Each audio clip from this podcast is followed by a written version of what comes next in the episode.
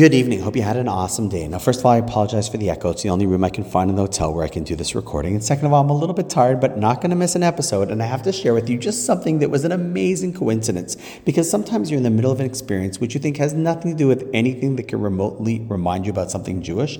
And then something happens which brings it all back. Let me explain. So, we just pulled into our hotel in St. John's, New Brunswick after an epic day in Nova Scotia in the Bay of Fundy, going, get ready for this, mudsliding and tidal bore rafting. It was both messily hilarious as well as awesomely epic. The waves that we were riding were the largest ones I've ever been on in my life. Together with the entire family, including our nine year old Tehila, was at the front of the raft, loving every second of it. Now, why do I mention this? Well, first of all, if you're ever going to Nova Scotia, send me a message. I'll tell you where we went cannot miss this. But secondly, because as I said, something happened which just brought it back to Jewish in a way that I did not see coming. See, we're riding these waves, and the reason why is because the tidal waves come in from the Atlantic Ocean into the Bay of Fundy, bouncing off of the sand dunes, creating these natural, great rapids that exist. And this happens actually twice a day. The tides come in and the tides go out with enough water each time to fill what they said is more than the entire Grand Canyon. That's how much water comes rushing in every single day twice. But what's the cool part? The cool part is the amount of time that it takes for the high tide to come in and the low tide to go back out is exactly six hours and 13 minutes. Yep, you can Google it.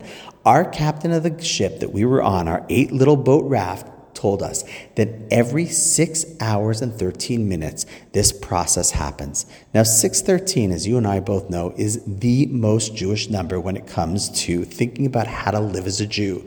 We have 613 commandments which help us go ahead and live the spiritual, rich life that Judaism is all about. Now, what exactly is the coincidence part? Well, what I thought was really cool is that our sages teach us that Ein Mayim Ella Torah, that often when the Torah refers to the word mayim, water, it's also an allusion to Torah. Why is that? Our sages explain that because the physical existence that we have on this planet is contingent on us drinking water. A person cannot go three days and still survive.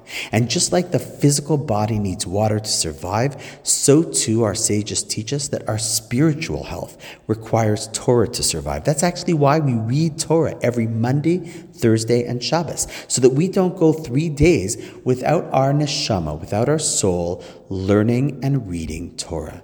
So here we are in the middle of some of the largest rapids we've experienced that come naturally from water flowing in to this bay because every 613 it comes in and goes out.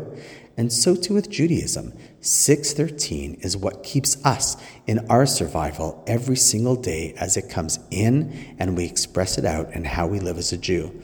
Amazing. Who would ever think in the middle of surrounded by muddy waves that what would pop into our head is how to live life as a physically healthy human and a spiritually rich Jew. And on that note, wishing you an awesome night, and I look forward to seeing you tomorrow.